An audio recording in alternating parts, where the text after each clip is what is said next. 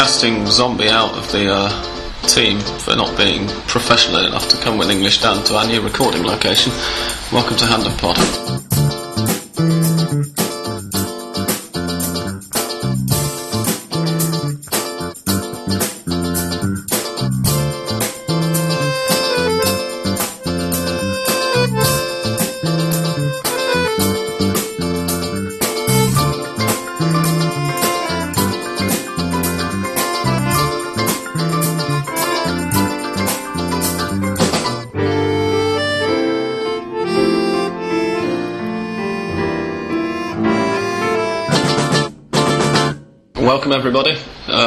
I'm Sam Kelly. I've I've got English Dan sitting next to me, although we are dogless this week. So hello, English Dan. Hello, I heard Zombie refused to enter because he wasn't included in the original lineup. It's just a rumour. Uh, I've got Argentine Seba here as well. Hola, is it true? It's called Carlitos Zombie, the dog? Well, you know, that's a, All right, something we've heard, yeah. Let's keep talking about it. The particularly perceptive of mine might have picked up what we're referring to by now. Um, and of course, we've got another member of the team here, uh, Australian Dan as well. Yeah, yeah. No, I heard um, Zombie uh, didn't want to come to Micro Centro because his, his family is closer to Caballito, so. Well, yeah. in in Lujan. uh, we're recording today in uh, in the virtually in the shadow of the Buenos Aires Sheraton. Uh, it would be the shadow if the sun was on the other side of, of the world um, because the Sheraton's half a block south of where we are. In Australian Dan's beautiful new bachelor pad, which he's not even paying rent on yet. I know, I'm not. not for another few days anyway. If if my voice disappears a little later, then I I do well. I uh, congratulate you all for not having to listen to it, but I, I did lose it completely a couple of days ago. Fortunately, it's more or less back now, but it is a little bit croaky. So I'll be trying not to talk quite as frequently as usual. As a result of which, I apologise if the podcast is of slightly better quality than it normally is uh, to all of our listeners. we may as well get the Tevez thing out of the way first, guys. Um, none of us have actually seen it because, in their wisdom, Fox Sports here in Latin America opted to show Real Madrid's thrashing of Ajax in the Champions League earlier today. But we have, of course, heard about it. Um, Carlos Tevez refusing to play for Manchester City earlier in the evening. We'd be daft not to mention it, given he is an Argentine player and we're an Argentine football podcast. Mancini's already said that that's it for City, but I mean, can we see any from the Argentine point of view? Do we see any way back in terms of the the national side? In Well, that's definitely going play damage, damage his chances with that as well because obviously he's, he's not in, he hasn't seemed to be in Sabella's plans so far, possibly to do with him not playing, possibly just for other reasons. But him, obviously now, his future being up in the air is going to make it even more difficult. And the other aspect I think is interesting is where he where he's going to now. Um, No, to begin with, I don't think he cares about playing for Argentina anymore. I mean, that he was never that fond of the national team. He he was famous for singing songs against when he was playing for Boca, singing songs against the national team of Argentina. funny, funny as it sounds, but it was a controversy because he wanted to play for Boca in the Club World Cup, and at the same time there was a youth competition going on for Argentina, and he didn't want to take part. So back uh, back then, it was 2003. It was a, it was the first sign we saw of Tevez not putting Argentina uh, as a priority. And some people, this is one thing that really puzzles me. Some people criticize Messi, and they they say Messi never shows up or whatever, never plays for Argentina, and he. I remember Messi clearly.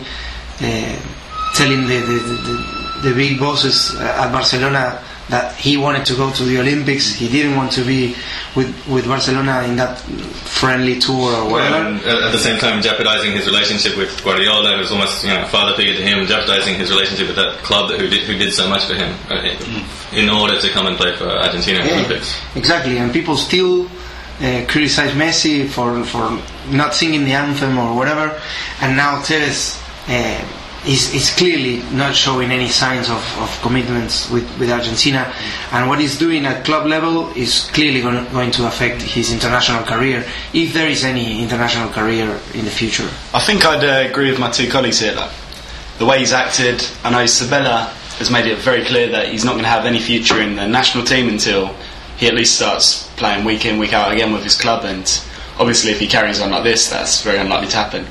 It almost seems like, for, uh, going on from what Seba said about him not being interested in playing for the national team, if he's pulling stunts like this, it almost seems like he's just not interested in playing football for stop Yeah, anymore. Which has been kind of the thing that's been mentioned by Tevez himself. He said in the past, you know, I play football for the money, I play it to give my family a future, it's not kind of for the love and all this kind of thing. And you think, now that he's got to a certain age, obviously he's rich enough to never work again, like no one in his family probably ever has to work again in Argentina, like. Has he just kind of lost interest in it and I don't know. Yeah, and then there's there's this other thing which relates only to Manchester City, not not so much with Argentina, and his bold move in the off season by saying I don't want to go to to Manchester to play again for City. uh, he sent a letter to the to the media Yeah. explaining this, and he made it clear to the club I don't want to play for Manchester City anymore. And he made himself available uh, in a in a transfer market. Like City had no other option, like trying to sell him or not, uh, or keeping at, at a risk of things like this happening. And now, uh, during the whole summer, nobody made a serious offer for Tevez and, and City.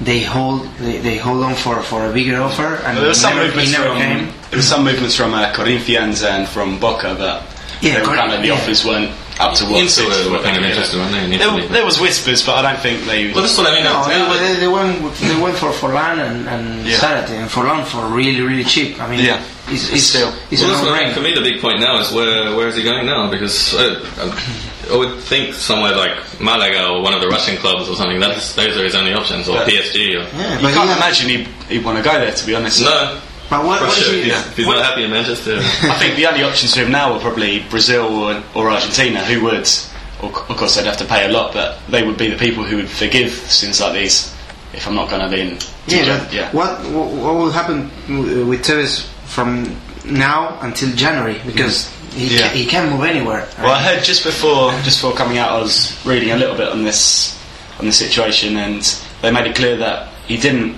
refuse to come on because to kind of see, save themselves from being cup tied for Champions League because he already was. He came on, I think, for like ten minutes against Napoli or something like that. So that wasn't kind of his thinking. It wasn't calculated. It seemed like he just. No, he said, like he said in, I don't know if you, Yeah. you might have left before his interview, Right. which, which I just heard about as well Ah, on okay. Twitter or whatever, where he said, um, no, I've been asking for a year to leave. Right. I've said that I'm not happy here, and that So was his excuse, basically. breaking point, basically. But still, you know, it's just, you'd think it's kind of unacceptable behaviour, and it's Yeah. going to make him very unattractive to other hmm. clubs. Just the fact that he was sitting on the bench and refused to come on. Yeah, hmm. I mean, I've always been one of the people that's defended Tevez more than yeah. That's for, defended Tevez for most. your cumbia links. Well, yeah, because we're both Musical. Wachiturros. and I know a lot of kind of English-speaking media, especially, have been very hard on Tevez when he wanted to kind of go home for Christmas, didn't want to play on Boxing Day, all this kind of thing. And I was kind of the one who's you know defended him to other people, saying you know he's very close to his family. It's like a Argentine culture. You have to be home at Christmas, and you know he's miles away from his home, but. I think this is a point where you have to say you, you can't defend him more. He's acting completely selfishly, and there's no more to it. I wonder um, whether we can. Obviously, most of our listeners are going to be aware of how their their own media in whichever country they happen to be in is reacting. Uh, the English media being probably the most influential in terms of reaction, given that he's playing there. But whether we can give them some kind of flavour, we don't know right now, as we've been saying, because so far they've been pretty much ignoring it. But of how the Argentine press are likely to react once this actually starts to get reported. Not that it's going to be front page news necessarily. Was. I mean, it was front page on Olé just as we, we started recording. But as I was saying before to you guys before we started, uh, it, it took a while for people here to react. Like, there's all these afternoon uh, football shows on, and nobody was mentioning it. They were talking about Riquelme's injury and this sort of thing. Uh, so it was nowhere near the, you know, well, at the same time everything was was going crazy on Twitter with people talking about it, and here it was just silence. But yeah, it's, it'll definitely be a big deal, and perhaps related to the fact that it, this could mean a move move back to to Boca, as was saying. Or, Yeah, I think uh, my prediction is that the media here will, will be very indulgent with Tevez, will probably blame the club or the city Blame of Mancini, Manchester yeah. or Mancini. Uh, Tevez never seems to be at fault, and also there is a risk for these uh, media personalities if they go on and criticize Tevez, who is clearly the, It's the- God. Yeah. yeah, he- he- I wouldn't say God, but he- he's clearly the fan favorite here in Argentina. so if you go against him, you pro- you're probably going against more than half of the, the people that are watching you or, or buying your hmm. paper. Yeah, so I- that, I would say may- maybe not God, but if, if Maradona is God, then Tevez is, is Jesus Christ, maybe in, in Argentine media coverage terms, at least. Mm-hmm. Sorry, carry on. No, no, you, you, you're correct. I think that's, and, I- and and I think that's what will happen. I mean, probably those who are not so big in the media, like they're not so big personalities, they wouldn't be afraid to tell it like it is. But I think the big influential guys are gonna still uh, be very condescending to to, So to Carlitos if uh, with Carlitos. if Maradona is God and Tevez is Jesus, what what's Riquelme? Well, that's what I was trying to work out. I, I couldn't quite work out who, who, who the Holy Spirit would. There's, but- there's a lot of gods in Boca. yeah. They're like Hindus in that respect, I think. I think maybe they're two of the, the high priests, perhaps. Right. More, more so Palermo than Riquelme, because they, uh, Riquelme and Maradona have less of a great relationship. Riquelme could be Mohammed. And McAllister, Ma- McAllister could be. John the Baptist, maybe? no the, the, the, the one who betrayed. uh, Ah, Judas. Yes, Judas. Yeah. We're gonna get in troubles Yeah.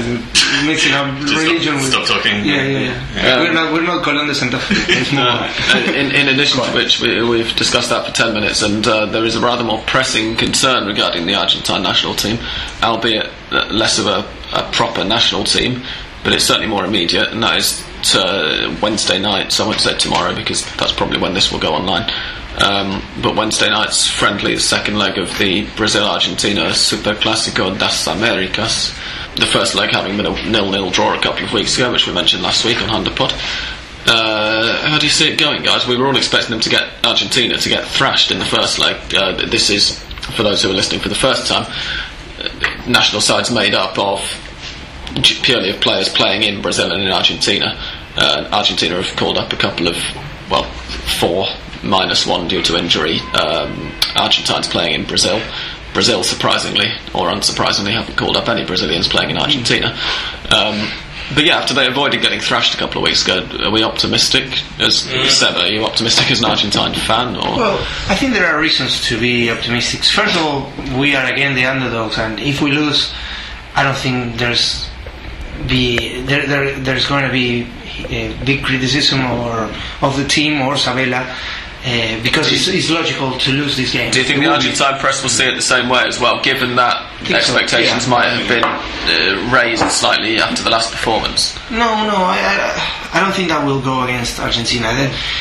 It's never easy to go to Brazil and win, and I think I think Sabella has a lot to win and very little to lose uh, in this game. I mean, it, it has been long established that Argentina will be the underdog again, and now Brazil are going to be without Leandro Damião, who got injured. And still without Ganso. Yeah, Didn't play the first game either, but he's still Yeah. on the sidelines.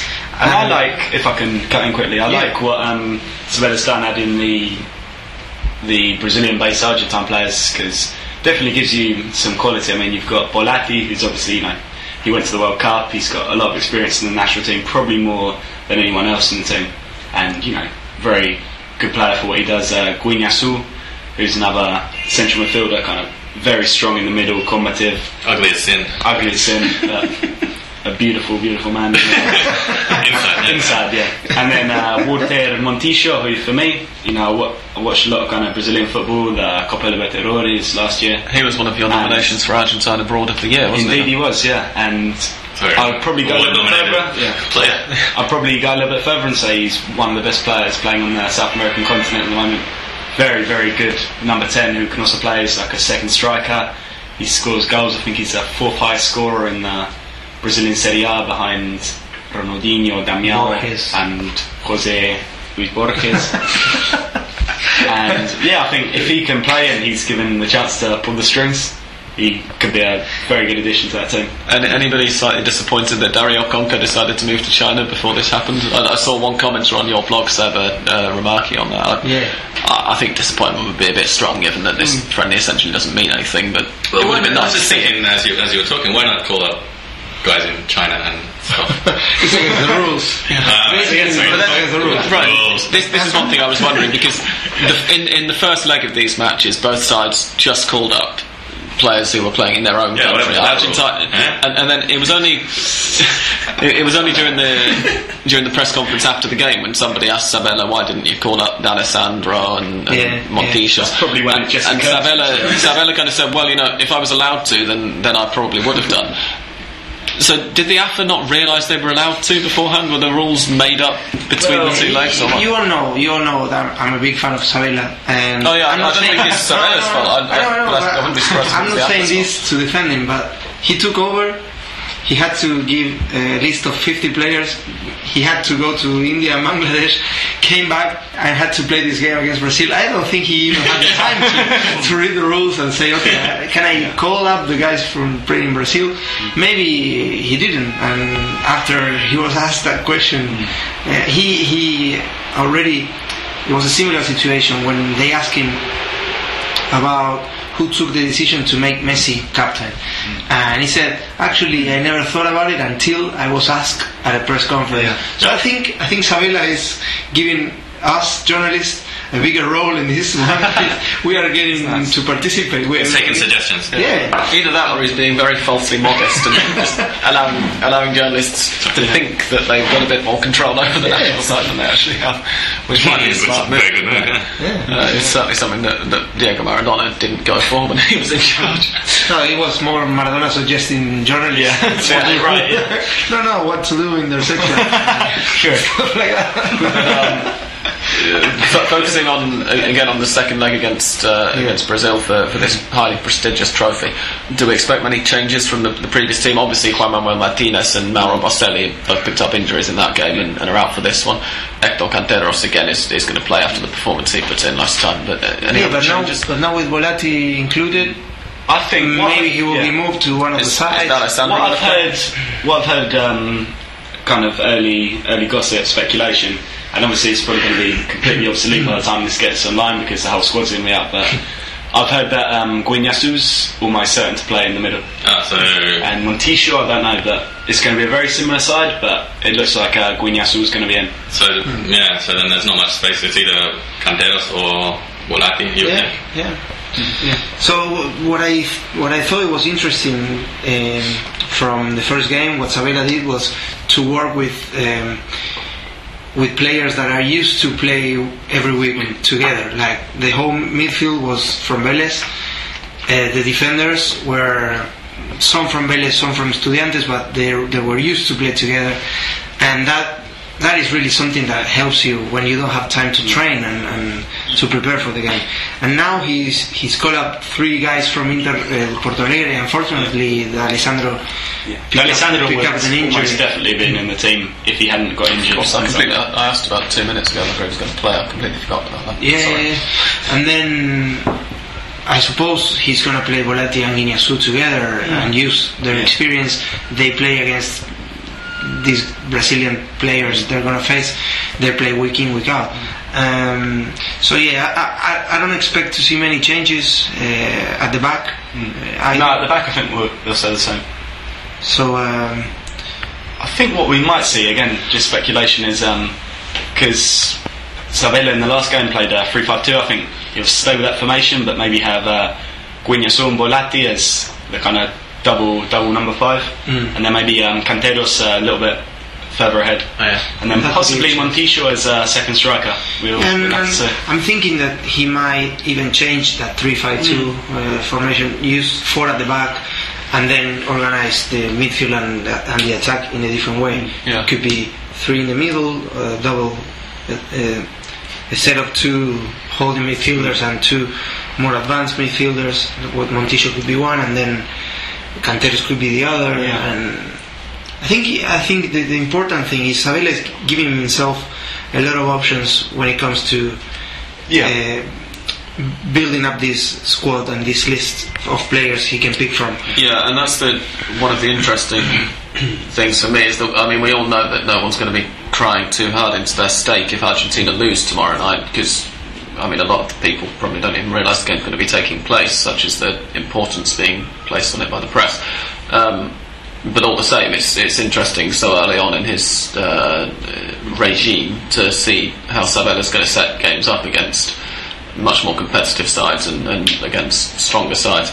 And I'd, I'd say it's arguable that the gap in quality between domestic Argentina and domestic Brazil, in terms of individual players, is far greater than the gap in quality is going to be between Argentina's first string side and any other. Yeah. Oh, definitely, yeah. Yeah. It, it, it's a huge gulf, and so the fact that he's able to, as he did in the first leg at least, so comprehensively outmanage Mano Menezes is certainly promising for the future, even though you know the, the friendly in and of itself doesn't necessarily mean very much. And don't forget, Sabella won the Copa Libertadores with Estudiantes in Brazil. Mm-hmm. So I mean, he's he's got a history of of managing to get an underdog to Yeah. to overachieve, and that's what we we're all hoping. Yeah. And I, one of the things I said when Sabella took over was. Finally, not only Argentina has a proper manager, but we will compete. Uh, Nobody can guarantee results, but I think Argentina will compete from now on.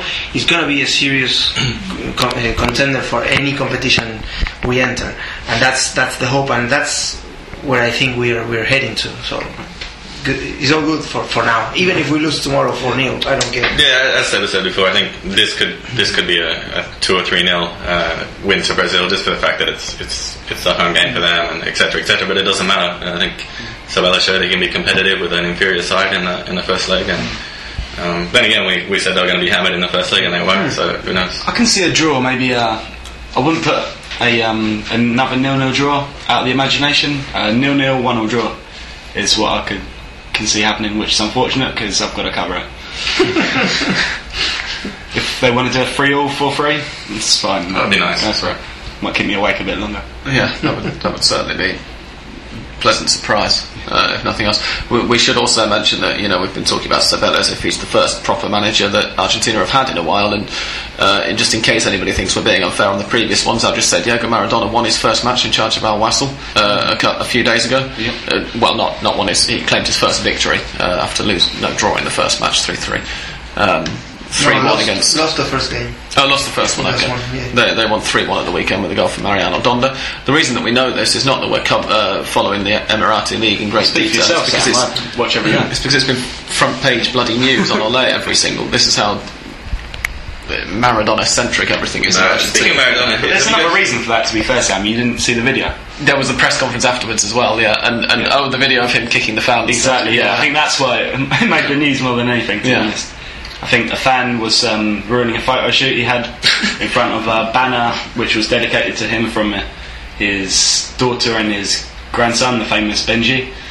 And Maradona, you know, in his own inimitable way, decided to get rid of his hand by just fly, throwing a boot out of it. And he hit the target, as he often did as a player. And what did the media say here? The fan was being annoying. Which he was being quite annoying. yeah, I mean, but there's no. There's, Yeah, he- I think I was just there's no gonna- possible excuse mentioned to as well. I was just going to say, have you seen him sort of in interviews and so? He doesn't look very hmm. healthy at the moment. like I don't, I don't know what's going on over there, but like he's really, really fat at the moment. And I saw him like after a training session the other like a couple of nights ago, and he was like, hmm. I mean, he'd been standing in the middle of the training session conducting it. He was sweating and puffing, and he really doesn't look healthy at all. Like, yeah, He's- a little bit worrying. He Well, still they're probably giving him remains. so much in the way of uh, sweeteners and everything. Sometimes perhaps on a literal Literally sweetness. That's what I mean. Yeah, I don't know if it's the best for him to be in that. No, I have a question for you and for listeners. Like, he still remains a godlike figure in Argentina and in many places where Argentina are well supported. Can you imagine how, how it would be had Diego died in '87? I mean, Hmm. I, I always, not, not always, but sometimes I thought about it. I said, Well, those of us of a more rational disposition would all be much less irritated by him all the bloody time. But- Yeah, I think you would. I think he'd be there'd be banners of him. You know. Yeah. yeah, no, that's, that's true. He wouldn't be making a twat of himself every other day. That's yeah, I don't know. that's Maybe my answer to your question. so- oh, but I think he's, uh, and it's like these uh, rock stars who die young, young you know. I, I, I always, well, sometimes I fantasize what would have happened with, if Diego had died in '87 before even before He would have been 27, right, in 87? 27 and before before the first the, the, the first even uh, even the first uh, drug Yeah. uh, positive drug test. I mean, he was he was going to be immaculate for like I know for the English he was still going to be a villain, but I, I don't know. I I don't It's know. an I- interesting idea. yeah, So what you're essentially saying, somebody should write a book about it. Maybe me. What Seb is really saying is that as a fan of Argentine football, you wish that Maradona had died in 1987. I think we could have done him a favor, maybe, but no, that would be that would be harsh. But I mean, no, it's just to. Uh, if these days, after all that happens, after after everything he did, good and bad, Yeah. and especially the bad things he did with the national team, the drug test, the positive drug test in '94, his disastrous campaign as manager, and everything, everything, the the the, cof- the Café Veloz, the, the, the fast coffee against Australia, everything, everything that went on with Diego, that wouldn't that wouldn't be there, that wouldn't be out there, and he's still like a god here in Argentina, and I don't even want to think what would be the situation had he died one year after winning the, the World Cup hmm. for Argentina. I mean, Why do you say in 1987? well, Because he was 27. yeah, we, and we needed him. We, no, no, no, because we needed him to be alive in '86 to win to win the World Cup, and then right. one year later, because he, I mean, he, he would have been at the top. Uh, he, Alright. that would have been the No, most not famous. because I, I thought he, he must have been ill or something. In, in no, no, no, no, no. He was. He was Okay. I think it would have depended how he died as well, you know. If he kind of thrown himself in front of a bus to save a young kid, it's different from, you know, dying in a um, sex-fueled drug binge, you know. Although that would have been more in keeping with the 27 club. Well, yeah. So Oh, the 27 club. That's yeah, right. no, no, I, No, I don't think. No, I don't think about Amy Winehouse. and stuff. good for you. I think of Jimi Hendrix sometimes, but not. Amy. Jim Morrison.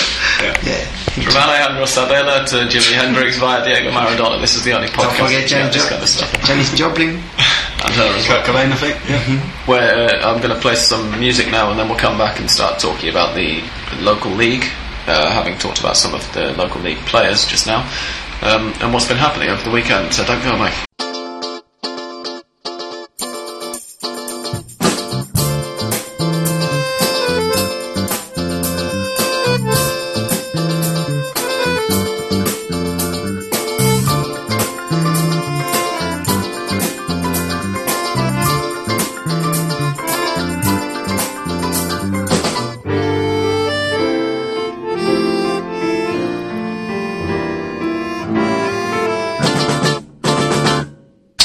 We're back, and we're raring to go, uh, talking about the, the Argentine league now, rather than Argentine national team.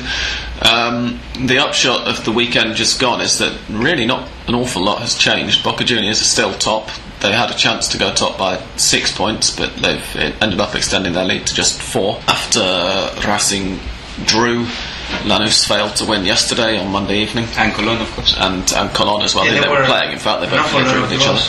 Uh, yeah, there were a lot of draws this weekend, table anyway. including Boca themselves, who drew with um, Argentinos. with Argentinos. And they were yeah. pretty lucky to get a draw out of that, to be honest. I think Argentinos, from what I saw, missed three or four spectacular chances. hit the crossbar from about two yards Yeah. out. Was that Juan Sevilla? Was that or uh, Yeah. one of the others? Uh, I don't know. and yeah, it was a very dull game. Um, other Salcedo than the, missed other than the missed chances for Argentinos.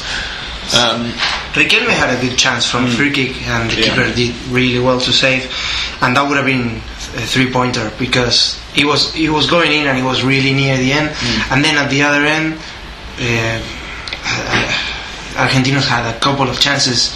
They should have done better, and, and well, it was a point which would disappoint many Boca fans, but uh, on the other hand, they It will have been less, yeah, yeah. they will they will realize that they dodged the bullet the bullet there and, and the other teams behind them didn't get a lot of points so yeah, and they they escaped And as somebody remarked on the kind of two minutes of Fox Sports Radio del Plata that I actually listened to earlier today, uh, I try not to listen to too much of it each week, 'cause it just makes me angry. Um, uh, playing badly and not losing is one of the signs of. Well, it does. It reminds me a little bit of say Manchester United, especially sort of last year, where they, you know, you'd think, oh, finally they drew or they lost, and then all the other teams would lose as well, kind of thing. So, the Boca's looking like that kind of team this year, where they just whatever they, you know, they're quite comfortable at this stage. Well, it has to be said that for most of the season they have played significantly better than they did. Uh, at the weekend, in, in my opinion, Yeah. uh, and from what I saw of that game, because we didn't actually get to it in the end. did No, we? it We was were supposed to planning go on over going. even. Yes. What do you mean? What else, An- another, another day. Another day. I'm uh, quite glad we didn't go in the end, really, considering it was that dull, and also considering I couldn't speak at all on the It was a dull game, yes. Um, yeah. other results, the one that really stands out was Estudiantes scoring twice and still losing anyway, such is their luck at the moment. They've got a new president coming in in the next couple of weeks, uh, Enrique something. Enrique is his first name. Can't remember his surname off the top of my head. Very Um, You got me there. It's not better. It's and he's he's assured Miguel Angel Russo that his job is safe. Lombardi. Is it Lombardi, Lombardi? well done, Seba. Is Enrique it- Lombardi. is Lombardi? Yeah. Yeah. Um, he's, he's ensured uh, manager Russo that his job is safe. But losing 3 2 to Belgrano. Already a bad decision from the president. Yeah, hasn't even taken over. And he's I'll take it. I'll mistakes. take it. Yeah. Russo. I mean, come on. Russo, what the hell is he doing? He's uh, 10, 10 defeats as a manager of Racing Yeah. in the Apertura. Six now now. six in Six nine in nine, games. yeah. He's 16 defeats in two short tournaments, In and he still 28 survives. games, yeah. Yeah. He- he- this is another example of a man with the media, yeah, uh, friend of the media, and the media not Yeah. not willing to tell it like it is. And he's his Potential name next behind Argentina him. manager. He was. He was the potential Yeah. next Argentina manager At because point. Grondona liked him a lot. Yeah. And I'm so happy he's not. Yeah. I'm um, just glad he's out of Racing, to be honest. But it's, it's a bit mad that Estudiantes have seldom been involved in many good games since he's taken charge. But the two that they have, one was one that they won 4 3 against Argentinos, which is the only good game Argentinos have been involved in in the last year and a half, I'd say. Um, and yeah, the other was this 3 2 on, was it Saturday or sun- Sunday, wasn't it? Um, at, at home to Belgrano, although played in Quilmes Stadium.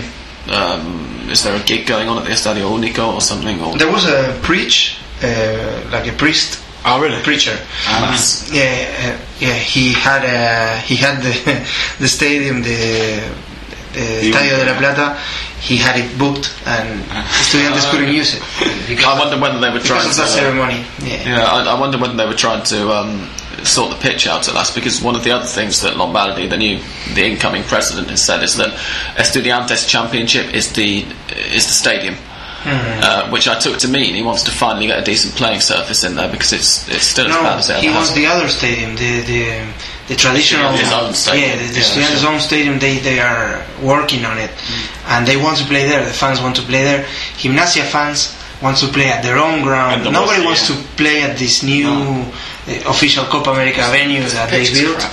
Not only because the pitch is crap, It's also they don't feel at, they and don't it's feel got no home. atmosphere. It's, Yeah. yeah. they don't they don't feel at home there. So now this guy is going uh, like down the, the, the, the this route of saying the things the fans want to hear. You know, Yeah. He- okay, I'll take you to this stadium you want to play at, and we'll build it from from scratch or rebuild it or whatever, and we'll be there in no time. But in the meantime, their team they're, they're, they're losing every game they play. Mm. man. In the meantime, maybe Literally. the priests blessed the pitch. I don't know. Maybe made it better. I know We it's a can- religious, religious theme in this podcast. I don't know what it is. Yeah.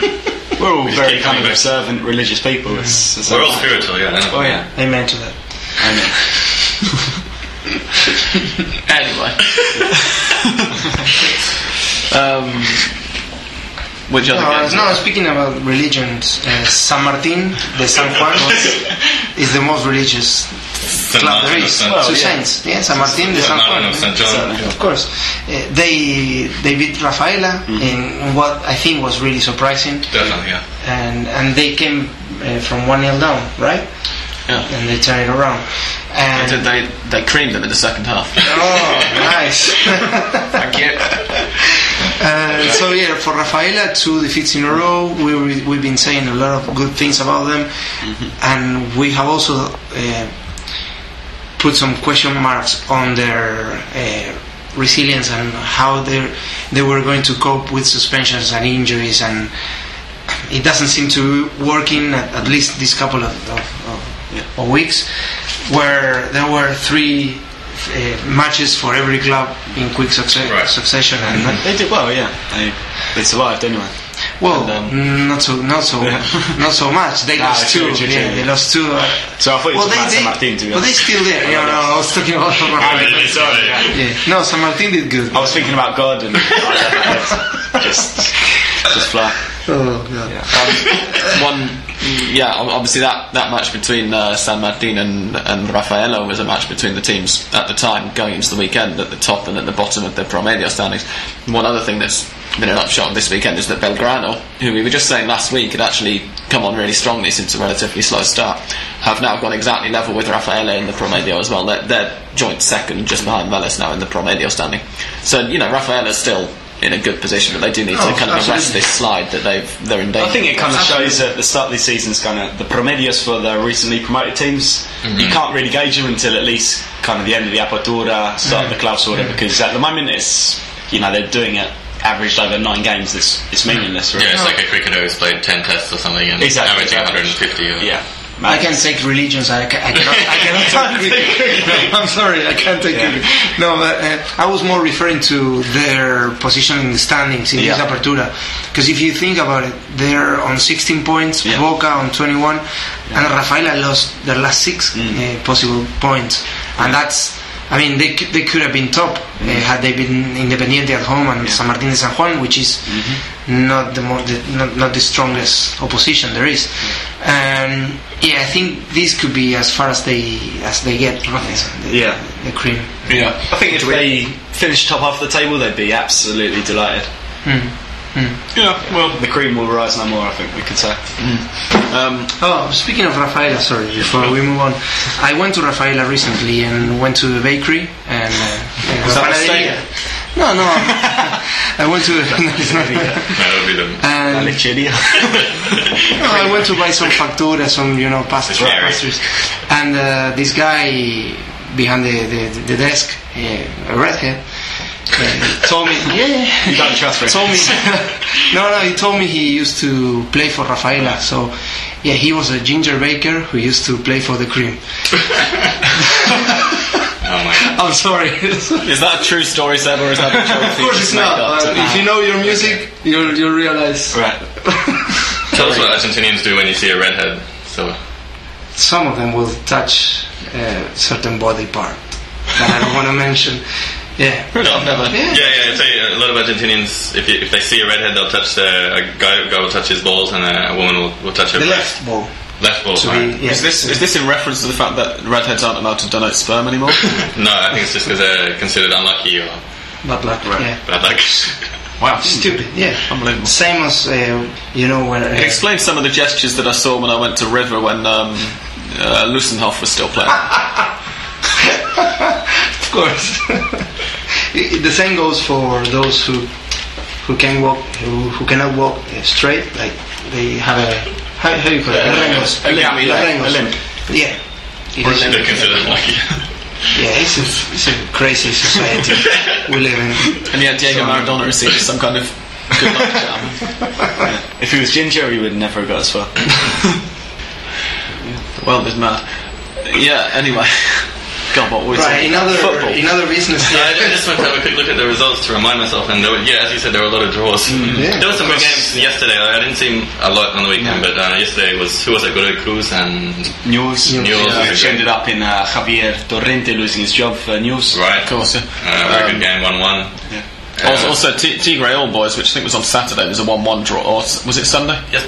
Oh, Sunday? It wasn't yesterday. Sunday. Um, yeah, Sunday. It was it was on Sunday. That was a one-one draw with a goal for each side at the very end of each half. But that was a really entertaining Uh, I match. should mention uh, Lisandro Lopez as well. uh, Yeah, we already Oh, have sorry, yeah. the goal of the season. Possibly the best goal in the world over this over the weekend. Um, Yeah, I mean, com- comparable to it was a bicycle kick. Uh, we, we should clarify. Straight from a corner. Not for the first time on Hand of Pod, we should just clarify that we're talking about the Arsenal de Sarandí defender, Yeah. not the currently injured. I call it. Leon I call him Slater. the fake Licha. it's a bit harsh because he's Yeah, well, he's a fake Licha. I mean, no, call he him scores almost as many Just goals just as call him from centre backs. But yeah, it was. Uh, tell us about it, Dan or Seven. Well, yeah, straight from a corner. And if you think of Rooney's goal last year, the, it was pretty much akin to that. It was it was fantastic. He looked like he was somehow suspending himself on, Yeah. on thin air. It was just This is spectacular. the, the Rooney goal that won the Manchester Derby is the one that um, Dan's referring to. Right, um, ridiculous. that I- kind of thing from a Yeah. from a big defender, and it was. Yeah. I, I He scores goals. He does. He scores a lot of headers, uh, and, this, and in this case, he. I think Rooney's was a bit better, and especially because of the occasion and being a derby and being the winning goal. I'm being an open play. and, and he hit it right in the top corner. Although it has to be He said, shinned it, he Licha's, shinned it. Licha's contact was better because Rooney, Yeah, I say yeah. as a Man United play, um, Yeah. fan, Rooney shinned it, and Leach, uh, Lisandro Lopez hit it beautifully. And I, I read about it before I saw it because I missed the game. Well, I didn't bother watching the game because it was Arsenal against it was it Olimpo or something. I, I thought it was Olympiacos with the, against the Arsenal, the Wenger team, but it wasn't. It wasn't But Champions League. I, I read about it before I saw it, and then I saw it. I think on Paso a Paso on Day Say, and just unbelievable hit, especially when you watch it at.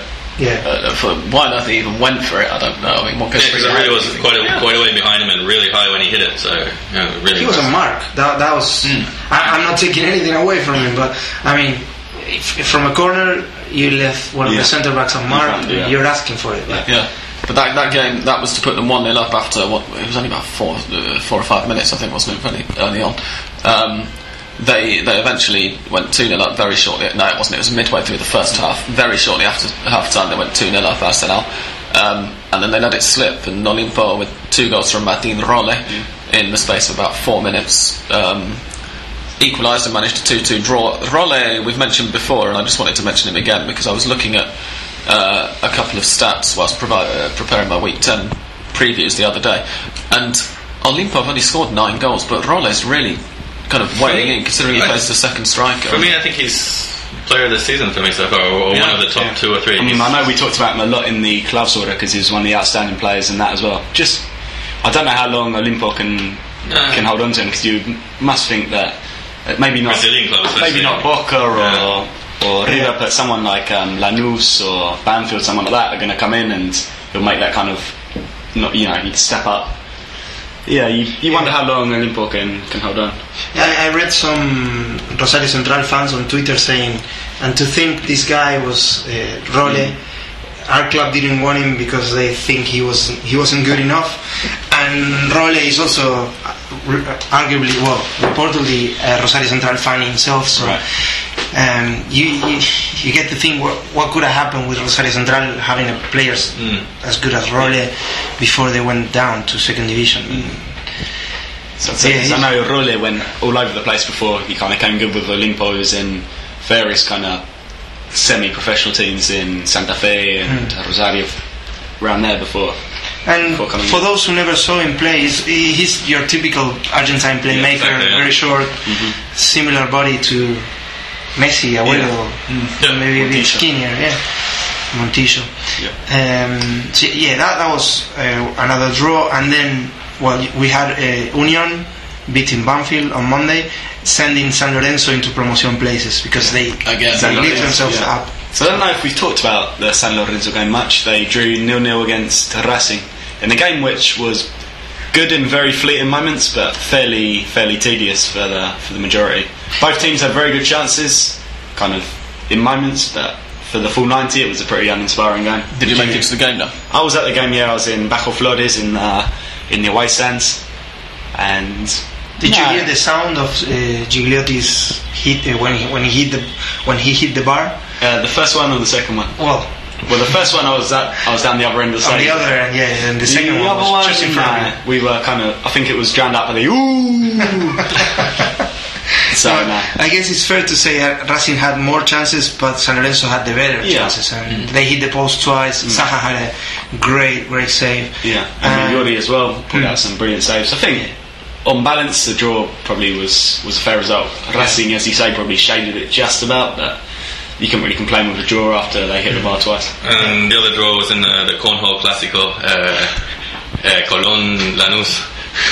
Uh, uh, two of the two of the better teams, I think, of this this season. Uh, Colón has been playing really, really well. You kicking me now? Sorry, sorry. Um, I'm growing my left ball. Um, I can't remember much else about the game, but Well, I think. Uh, uh, Valeri, I remember Camoranesi was playing really well, and Valeri came back to playing well. Uh, we, I think uh, actually Lanús deserved to win it. I didn't yeah, see what they came. Col- out. Cologne, Cologne scored against the run of play. Pretty Yeah, they did. They did. Um, uh, I think Lanús were back to their best after we saw them lose against Boca a couple of weeks ago.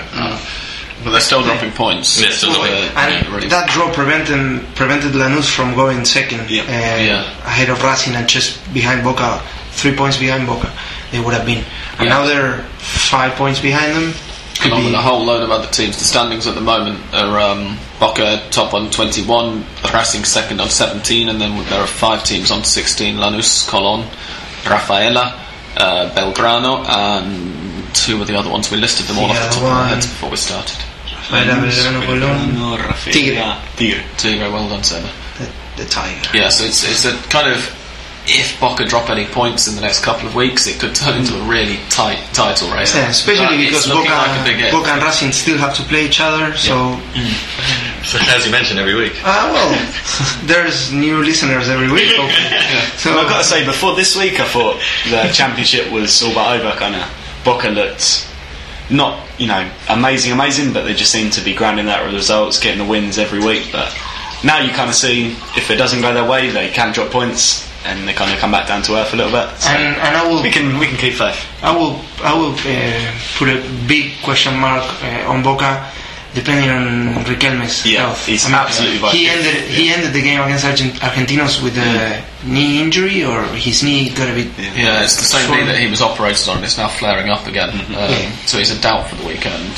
So if, if when he doesn't play, I wouldn't say Boca are definitely beatable, Yeah. and I wouldn't say they are unbeatable with Riquelme, but I mean he is the difference for that team. Yeah. He he I'd really say, makes yeah, the difference. I'd say it's the difference between a side that which you have to make favourites for the championship and a side which will only kind of fight for it amongst those kind Four of or five, four or five other teams. Yeah, that's a good. Um, Absolutely. that's a good analogy.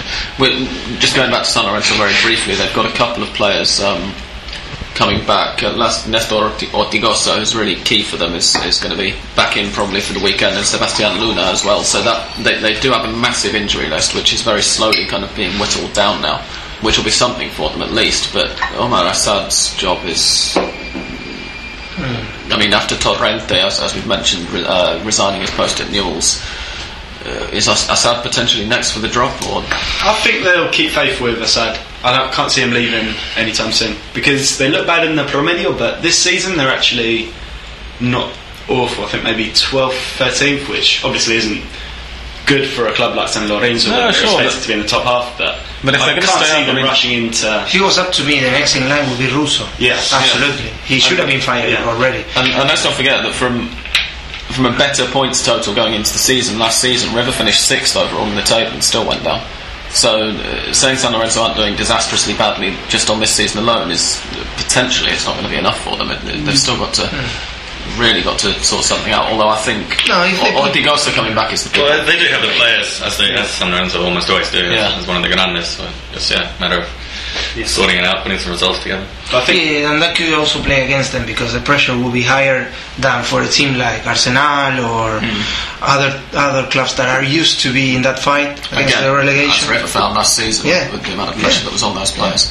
So it's still early days, but if they continue with this s- Um, difficult situation they're in, and the promoted teams continue to do well, I think that's the key. Yeah, I think we've mentioned it quite a few times in the last couple of weeks.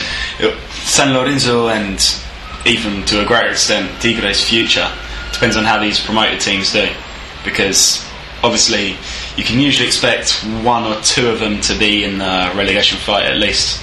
This year there are four, and three of them at least are doing very very well at the moment. At the moment, yeah. Yeah.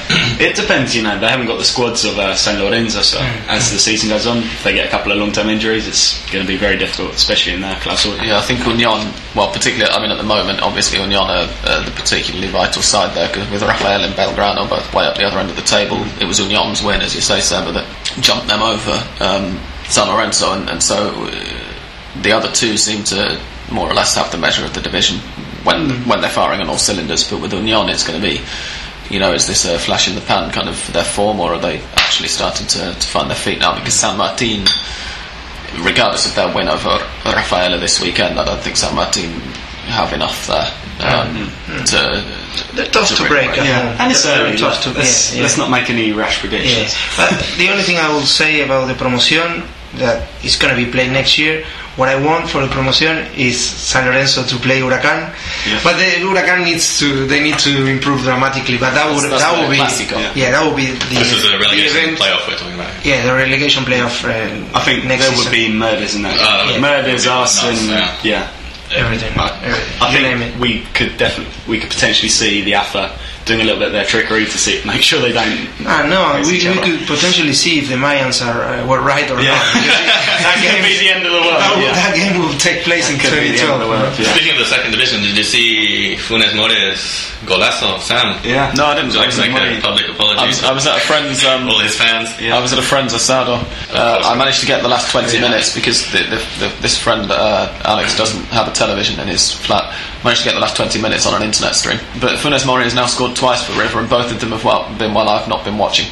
Um, And it's a fantastic goal as well. When And- like yeah. Fernando Torres at his best. yeah, no, it, I, I saw it afterwards, and it, it was a good finish. But I'd also, I did say last season when it looked like River were going to go down that Funes Mori could find his level in B Nacional. So Apology I don't feel that there's an apology as such. I think, I think that would mean a lot. If he, if he comes back up and starts scoring in every match in the Primera next season, then I'll apologise to him. But until then, Fair enough. No. You're a very demanding man, sir. yeah. Um, since since we've mentioned it, River after three consecutive draws returned to winning ways against Gimnasia La Plata at the weekend uh, on Saturday. Uh, won 2 0 with goals from Funes Mori and from the other bloke. Juan Manuel Diaz. Well done, thank you, Dan. Header from a, a free kick. Um, Yeah, but about River, the most important thing was what happened off the pitch again. Mm. and this ah, is a tendency, a dangerous tendency for, for this club that was always used to be in the in the front pages for winning titles and mm. dominating the league, and now they're in the front pages for but for all the bad reasons. And now they the, the ju- justice or the police Yeah. went on a raid of uh, the club offices, Daniel Passarella's offices, former president Juan, Man- Juan Manuel Aguilar, uh, Jose María Aguilar, José María, Jose María Aguilar yeah, uh, offices, and Jesus Mary Aguilar. JM JMA, and uh, yeah, it's not looking good for for a club like this. They continue to make the news for Yeah, they continue to have these kind of financial irregularities that Passarella said would end when he came into office, but it seems like Yeah. I don't know if it's a lack of will on his part or a lack of opportunity. You know, kind of changing someone an institution that's dead set on doing it things a certain way. But Yeah, many of the it seems like the the backhanders and I think money laundering was one of the charges. Well- it seems like you know Uh, allegedly they're carrying on. a lot of his directors were uh, had a position of some sort or another under Aguilar as well. And you know, we've we said when River went down that Aguilar has far more of the fault than Passarella does. Um, I don't want to come across as a Passarella apologist because I'm not Passarella is- at least 100% behind him by any means. Um, but yeah, it's. Uh, But what obviously if this is an Passarella died in 87?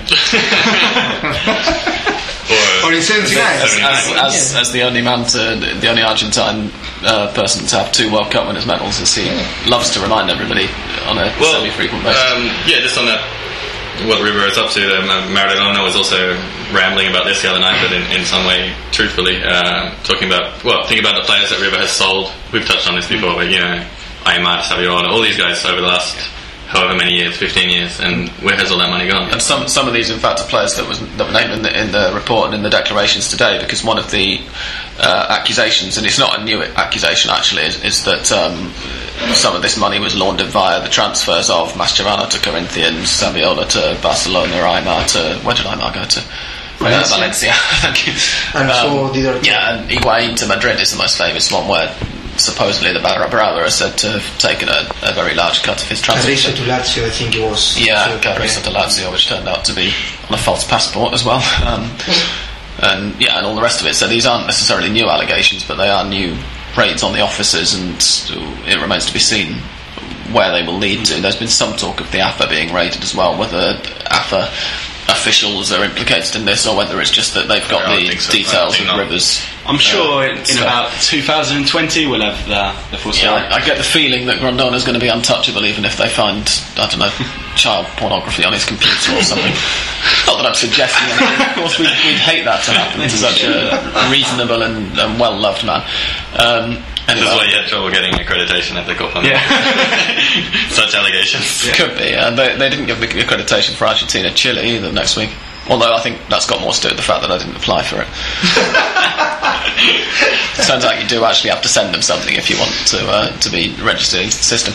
Um, No, apparently, apparently Passarella was right in one thing because the police found in his office an offer from Benfica for Funes Mori, but it was a, it was a piece of paper with uh, Yeah. 24 pesos of. 100 pesos, yeah. No, 24, 24. Apparently, pesos. it's gone up to 500 pesos now, Oh. his dad says. I had a collection of Portuguese postage. Some lunch tickets. I shall now put the microphone down, and then we're going to come back and, and briefly uh, discuss particularly one of the following fixtures, and of course have Mystic Dan.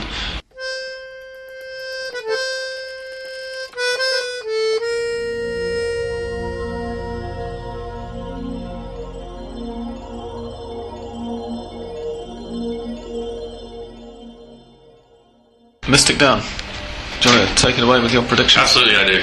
It's uh, well, Belgrano to beat Argentinos, uh, Rafael Lanús to draw, Vélez to beat San Martín de San Juan, uh, Olimpo to win away to All Boys, Racing to win the Clásico against Independiente, Boca Tigre to draw, Colón to beat Estudiantes, Arsenal to beat Unión, Godoy Cruz to draw with San Lorenzo, and Banfield to draw with Newell's. And the one that stands out there, obviously, is the uh, Racing Independiente. We've got two Racing fans with us. We don't have any Independiente fans. We don't associate with that type of person, I think. Well, Sam and I do. Exactly that kind of reason. uh, but guys, are you nervous about this Classico at all? I, uh, Always. Always, yeah. Always. Not as much as in as in previous seasons because I think there's quite a big disparity between how the two teams are going, the quality in the two squads. But always it's No, but that's, danger. that's It's a what danger. that, that's what's making me making me more nervous Ah, because yeah. now we're clearly the favorites. We're Yeah. playing at home. We are the form team of the yeah, two. second in the league, of course. Undefeated, never went behind in the score in this whole season. Mm-hmm. Yeah. And Independiente, they have to play on Wednesday in the altitude at Quito Yeah. against Liga de Quito. Well, they Quito. play with reserves. Thursday, I think, isn't it? Well, Or it th- Wednesday? Thursday, yeah, Two, midweek. two of the Yeah, teams are playing on Wednesday, two are playing on Thursday. can't remember. So um, they're gonna have a long flight. They're gonna be playing in the altitude. They're not. They're, they're coming from defeat at home against Vélez. And these three points for Independiente are, hmm. in my opinion, well, for for both teams are really really important. But hmm. if you consider that Independiente are gonna be in big trouble uh, next season with the hmm. relegation. Uh, it's also very big for them. We we could on paper have more to lose than Independiente, but then again, if you consider the big picture, they could be going down next season. So um, hopefully, and uh, no, but I think uh, on paper Racing ha- w- should have the advantage. Yeah. Well, they do. On paper, they do have the advantage, definitely. But obviously, it's a massive, massive cliche. But in derbies, the format goes out the window and all that kind of stuff. Although, having said that, the last When um, when the when I think the Bisotto is going to be the referee blows for ninety minutes, that's when I'll I'll kind of calm down. when uh, until then. the, the last few seasons of, of the last ten league Clásicos, Racing have won one, and it was the most recent one. It was in the Clausura last year, which gives you some idea of how dominant independent they've been over that kind of time period in this fixture. It was Um, the, what's the historical, just generally speaking, across the whole history of this? Oh, they have like They have more than quite a big twenty, advantage, yeah. more than twenty games Right. of advantage. Uh, until the seventies, it was Racing with the advantage in the head-to-head history, but then they they had the best pe- the best period of, of their history, and Racing uh, was on the opposite Yeah. side of the of the coin. And now, well, things are looking better for Racing recently, Mm-hmm. And hopefully it will show on on on Sunday. Just for people who missed uh, previews or, or reviews of this match in previous seasons, this is it's an immense game. It's, it's just- if you're gonna watch anything this weekend, try and try and catch this game. Well, basically, we can say now that uh, River have gone down into into the bay. This is the biggest game say, yeah. of the Argentine calendar. Definitely, the, the atmosphere is just unbelievable. It's just something that you have to see to believe. And Just out of interest, I'll be going kind of obviously because I go every week to Racing. Will any of my Hand of Pod colleagues be going? no. I'm not. I'm not gonna be. I'm not gonna be making it this I time. like to. I went. Uh, as you remember, I went last year as, as Yeah, we press. went Oh yeah, Three, the three of us plus Cecilia Lagos, our friend from Chile. Yeah, hola Cecilia. Um, yeah, I, I would like to. I haven't. I, I, this sort of snuck up on me. I'd forgotten that it was on, um, and I haven't applied for press or anything. So Because I believe it's four o'clock Argentine time on Sunday. Right. Be kicking off. But definitely, as I said last year, it's probably the best atmosphere I've ever ever seen in, Yeah. in a game. It's hard to beat, definitely. And I don't know what they'll be doing. I think the Twitter buzz has started already amongst Racing fans, kind of what kind of show they'll be doing. I think uh, there was some talk about um, they're going to go for the papers this this year because in April they released ridiculous amounts of smoke bombs. And I know I think it was 2009, the famous one. They just showered the pitch with just miles and miles of uh, paper and God knows what. Yeah, which delays the, the It delays time, it yeah. somewhat, yeah. And maybe I'm getting old because I used to enjoy those things, but now I, I think I just I think you're just not doing the previa right. Like, if you drink enough um, beer and wine before, then it's all good fun. probably. Yeah, Yeah. you're not absolutely smashed. It, it's not quite the same. I never And had I hope they've. Um, I hope they've, they've fixed the, the big flag because I saw the big flag for the first time uh, when I was at Racing a couple of weeks ago against Olimpo because it was Gio Moreno's first game back, Yeah. and so they, they got it out. And as they were kind of winding it back in, I noticed that they, there was a, a tear across it, which must have been something like 20 feet across down one of the seams. I remember when that happened. Actually, it was It wasn't in you, one was? No, I don't do that kind of thing. Um, it was one particularly windy day, and yeah, it was billowing all over the place, and it got kind of snagged on the uh, perimeter fencing, kind of the fence behind the goal. So, funny enough, I know the guy who um, put most of the money in for that flag. He's um, a guy that's always around uh, Racing, and he dresses up as a cowboy. And apparently, he was once rich, but I think he's managed to um, blow all his money on various misdeeds, including in Racing Including that flag. that flag and other kind of less less innocent pastimes, let's say. Yeah, and the, yeah, I don't think he's um, a rich cowboy anymore. The, the flag we're referring to, I'll try and put one of my pictures up of it. I suspect the English Dan's pictures of it are probably not quite as uh, good because mine was taken from the other side of the stadium so you can actually see it. Whereas um, if you've got any of it at all, I don't think yours don't is know. taken No, I'm always the- underneath the underneath the flag. Yeah, I'll, I'll try and put one up on the Hand of Pod blog post because it's, uh, the biggest flag in the world, isn't it? So No, something it's- sex on that. Until Yeah. Peñarol released one, yeah. But I'll try and get some pictures as well from the Popular for that game, and maybe we can include them in the next podcast if they're any if they're any good quality and if they're kind of decent for public consumption.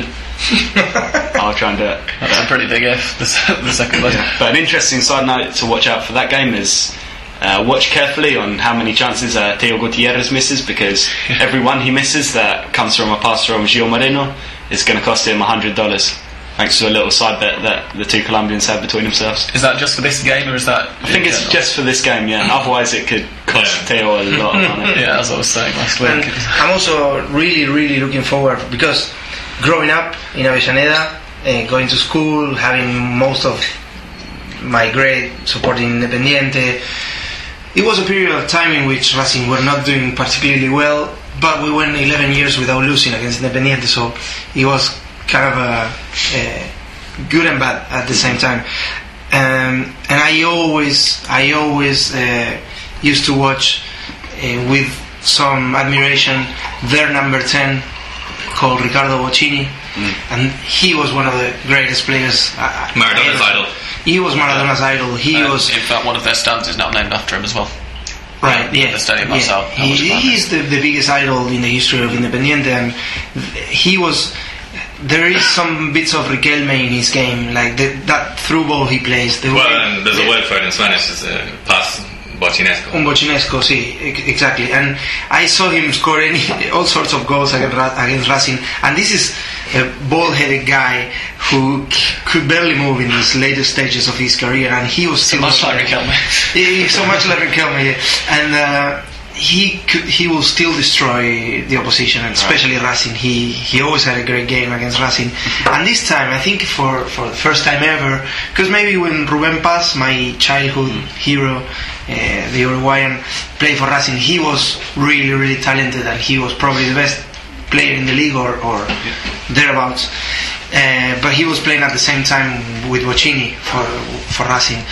Uh, but now the number 10 for Racing, he- he's going to be the player to watch. Moreno, and yeah. it's Giovanni Moreno who missed the previous two derbies he could have played, was through for injury. interna- international commitments and, then for- injury, yeah. he had to play for Colombia in a ridiculous friendly, and, which was not official FIFA date or whatever.